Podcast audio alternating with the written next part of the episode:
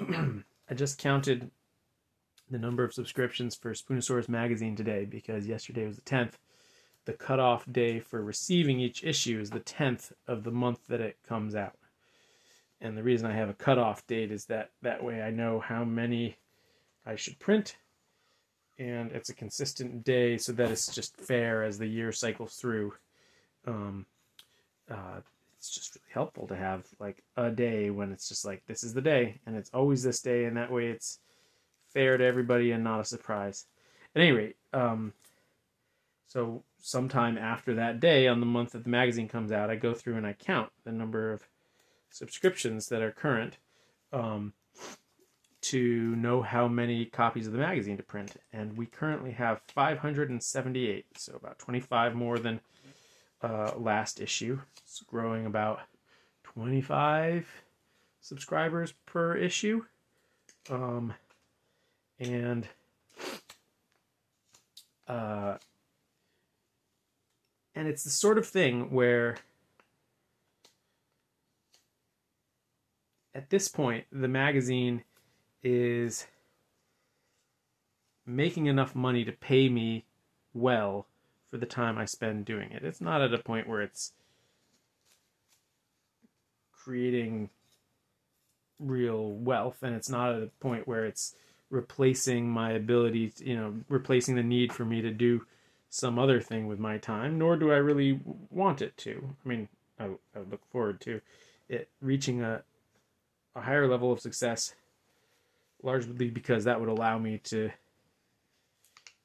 do things like pay the contributors better and finance certain projects that I want to do. Um,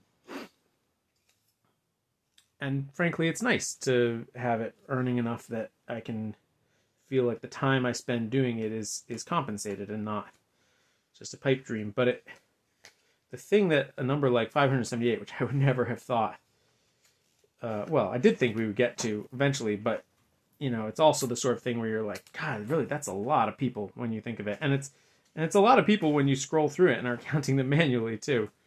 Um, the point I'm trying to get at is that that number didn't happen overnight. It was the magazine was not an overnight success.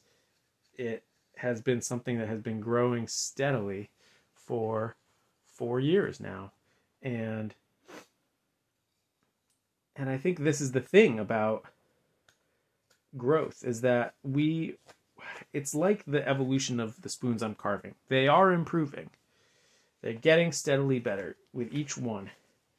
But early on, you sort of the the success that you experience early on feels like a big success because you go from going from 0 to 1 is like springing from nothingness to something right? And then to go from one to two is you're doubling. And and it feels very exciting. And you you can then extrapolate that logic and say, well, then but then to go from 578 to 579 doesn't feel nearly as exciting as to go from one to two. And that's true. But there's a larger thing going on, which is I think uh, when you're going from one to two, it feels like you can't, you can barely think out far enough in the future. You have to think in sort of very vague terms in order to see far enough in the future that you can see um,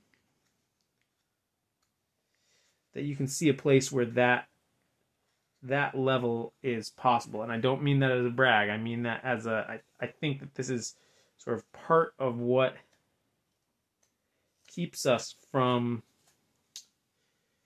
persisting consistently with something is that it is difficult to envision the future in which that that has worked out. I think we can I think we can daydream about our lives in in an abstract sort of way. But I think when it comes to being able to say, you know, and then I will have 500 subscribers, 500 subscribers and sort of think through okay what's the what is the journey that takes you to that place where you have whatever however many subscribers or orders or money coming in? You know, when you're 25, it's it, is, it can be very difficult to imagine what it'll be like to earn the level of money that if you are lucky and persistent and and work really hard and again get lucky that you can build to for an income by your 40s it it is hard to see that. And there are some careers where it is not a steady build where you take risks and take risks and then they pay off big. Or some careers where you get stuck and you sort of pedal and pedal and pedal and nothing is taking off and you don't have enough control or power to change the situation for yourself. But I think, especially when you work for yourself, as I do, that the there's a different there's a different challenge, and the challenge is how to imagine the path that's going to take you from one to 500 because that path almost certainly involves a longer period of striving than you think it does. And sorry, I'm carving while while we're talking, so I just have to pay attention here and clean up the neck really nicely.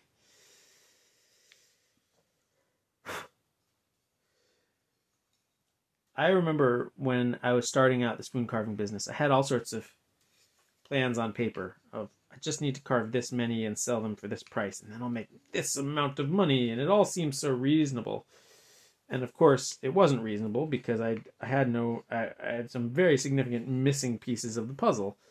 You know, uh, a way to sell all those things that I was going to make, being the the, the first and primary thing, and and in many ways, the last six years has been the story of that six years has been the process of figuring out what needs to be in place in order to sell enough of something that you reach that number. And a big part of what needs to be in place is simply being around for a long period of time. And not just being around passively, but being around in a kind of a um, on sailing ships, there's this phrase that uh, um, was then stolen. So one of the ships I worked on, called the Lady Washington, was hired uh, to be in the very first Pirates of the Caribbean movie. This was um, the year before I first worked on her. So there were all sorts of stories among the crew who had been on that trip down to the Caribbean to film the movie about what it was like to work with camera crews. And one of the things they said was that the the writers were always kind of lurking around, listening to them, listening to the sailors, the real sailors, and really kind of liking what they heard and sort of adding it to the script. Um, you know, sometimes just to get details right, and sometimes because they saw the poetic truth in something that we would say that actually was um, you know, that actually was helpful for the movie. One of the things that they took for the movie and turned into the Pirates Creed was this idea uh, on ships that when you're hauling on a line or a rope, that you take all that you can and you give nothing back. And it's not about getting there right at your first initial spurt of effort. There's lots of things on ships where it's about sweating it out and sweating it out and you uh, there's actually a technique called sweating and tailing that involves wrapping the bottom the line around the bottom of a belaying pin having one person hold the vertical part of the line and one person hold the horizontal part of the line. The person holding the vertical part of the line leans their whole weight backwards on the rope and because you're pulling the rope sideways you can actually get quite a bit of flex in it. So you lean your whole weight backwards and then you launch yourself towards the bottom of the belaying pin and all that slack that you pulled you then are driving towards the belaying pin, and the person who's tailing takes everything they can and gives nothing back. They use the friction of the line around the bottom of the belaying pin to capture and then hold all of the extra. And that's how you get a lot of things done on, on sailing ships where you just, you know, you don't have a winch that can just kind of do it until you, uh, until it's at the point that you want. It's not a flick a switch kind of situation. You've got to have these these strategies. And so apparently the writers really liked that and they thought, you know, take everything you can, give nothing back was sounded like really good as a pirate's saying. But it actually it occurs to me that that same idea um, is true for how you need to show up in order to have your presence pay off in the long run, which is that you need to show up in a way that matters, right? In a way in my in my previous book that was about the tree farm, I, I described it essentially as everything in life is either growing or decaying. There is no in between. There's there's there is no stasis. You know, even rocks are either being formed or they're being slowly eroded down. And uh and so and so are the opportunities in your life. Your the opportunities in your life are either growing or they're dissipating. And ideally, you show up in a way that makes them grow and continue to grow. And it's not that if you ever gave some back because you had to or you were being generous or you you know were sick and just needed to step away like it's not that it's a problem to ever stop pushing but the point is is that the growth that gets you from uh, from the first subscriber to the 578th subscriber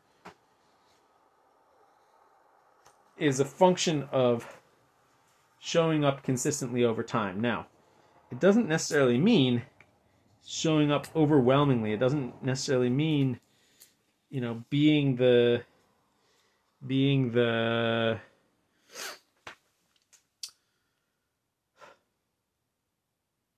doesn't necessarily mean like posting every day about the magazine. It doesn't mean pushing it. It just means consistently, like not giving up on the idea, like consistently delivering in such a way that people are, cons- are continue to be able to find you and decide that what you're doing is for them and that you're continually trying to get better at what it is that you're doing. And and if you do that over time, it will pay out. And it won't necessarily pay out in a like one of these days you'll have some viral moment and it'll pay out. You know, you just have to sort of stick around until that viral moment happens. It's far more likely that it's just gonna be a grind the whole time. And and that's okay. Uh I think I think we have this idea that that what we're waiting for is for the grind to pay off with some big payout where we have some viral moment and then and then it will work out from there. That it will launch us into a a new stratosphere of whatever. And for some people, that's true. Now, for some people, that's the worst possible thing that could happen to them because it puts them at the mercy of the worst parts of themselves when given opportunities that they uh, otherwise wouldn't have they are not prepared to to handle that. And I'm not saying that I'm prepared to handle that. This is not a holier than thou moment. But I think we can all acknowledge that there are plenty of people for whom success is the is their downfall. And and actually I would say that the success that comes from grinding and I, by grinding I don't mean the hustle culture grinding. By grinding, I mean consistently showing up and trying to hold on to the momentum that you have and make the most of it while also not um, while also not driving yourself insane and losing losing sight of the bigger picture why you're doing what you're doing and what your values are um, but